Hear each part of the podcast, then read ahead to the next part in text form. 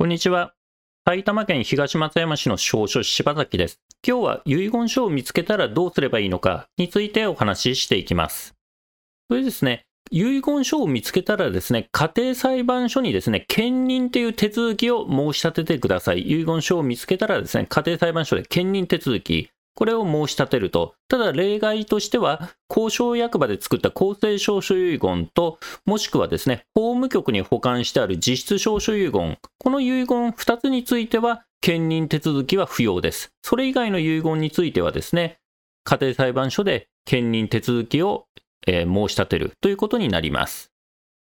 ちなみにですね、このチャンネルではですね、シニア世代とそのご家族に向けてですね、相続とか遺言の手続きを分かりやすく解説することを心がけて発信をしております。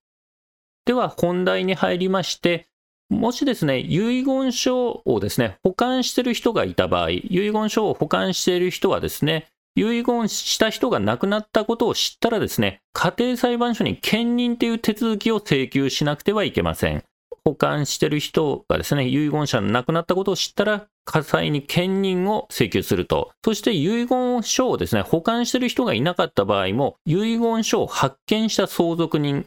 まあ、相続人がですね、亡くなった人の遺言書を発見したら、この場合もですね、家庭裁判所に兼任を申し立てる必要があります。ただ例外としては、交渉人が作った公正証書遺言の場合と、あと自分で書く実質証書遺言の中で法務局に保管されている遺言については、兼任手続きは不要なので申し立てする必要はありません。では、まあ、それ以外の遺言ですね。まあ、普通の実質証書遺言とかですね。こういった遺言を見つけた場合、注意事項としては、まずですね、あの封をしてるある場合はですね、開封しないということですね。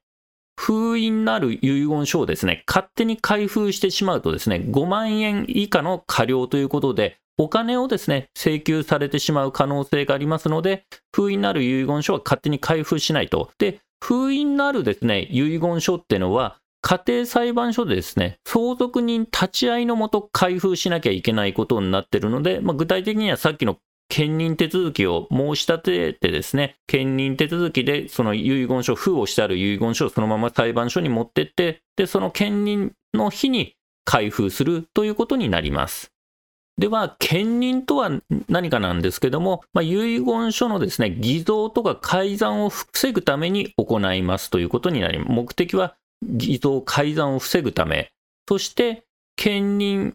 ですね、遺言書の形とか日付とか名前とか、その遺言書の状況ですね、兼任の日におけるですね、遺言書の内容を調べて記録する手続きですね。まあ、こういう形で、えー、まあ、どういったことが書いてあってとかですね、その内容を記録する手続きでありまして、遺言書のですね、有効無効判断するものではありません。あの、兼任手続きをしたからって遺言書が無効だとか有効だとか判断されるわけではありません。ただ単に記録を取る手続きですね。記録を取って、まあ、それ以降にですね、その書き加えたりすれば分かるようにしておくという手続きです。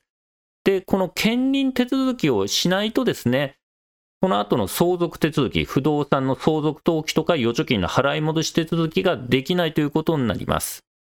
では、兼任申し立てはどこにするかなんですけども、遺言した人のですね、最後の住所地を管轄する家庭裁判所になります。遺言者のですね、最後の住所地の家庭裁判所。まあ、具体的には、あの、インターネットでその市町村名入れて家庭裁判所で検索すれば、どこの裁判所かわかるかと思います。そして、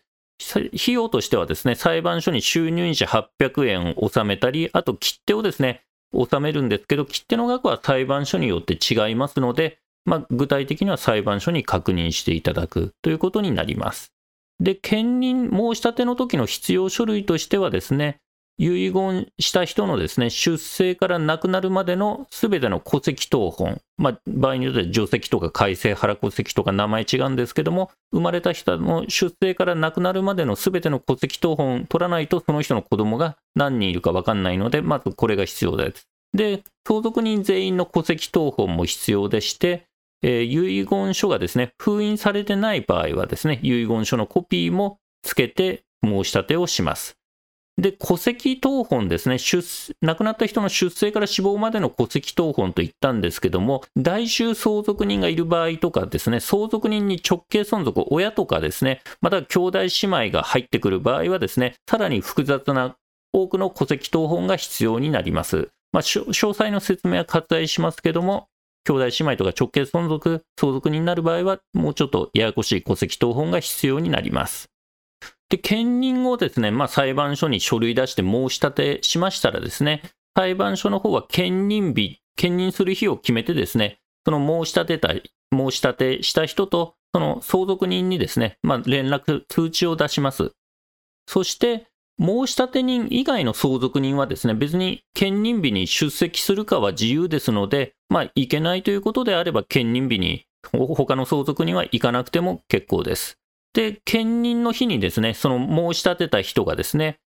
遺言書の原本を持参しまして、で、その遺言書をですね、兼任、まあ、記録を取るということになります。そして、封印のある遺言書については、その兼任の場で、開封するということになります。で、兼任手続きが終わるとですね、兼任済みの証明書ってのをですね、くっつけるんですね、遺言書の原本に。で、この兼任済み証明書がないとですね、その相続手続きができないもんですから、その証明書をつけてもらうと。で、その申請をですね、申し立てた人はするんですけど、まあ、この辺はですね、裁判所の方で教えてくれるかと思います。手続きについては。では、まとめとしまして、遺言書を見つけたら家庭裁判所で兼任手続きが必要です。で、例外としては、公正証書遺言か法務局に保管してある実質証書遺言については兼任手続きが不要になります。あとはですね、封印のある遺言は勝手に開封してはいけないということになります。封印がある場合はですね、家庭裁判所の兼任の場で開封するということになります。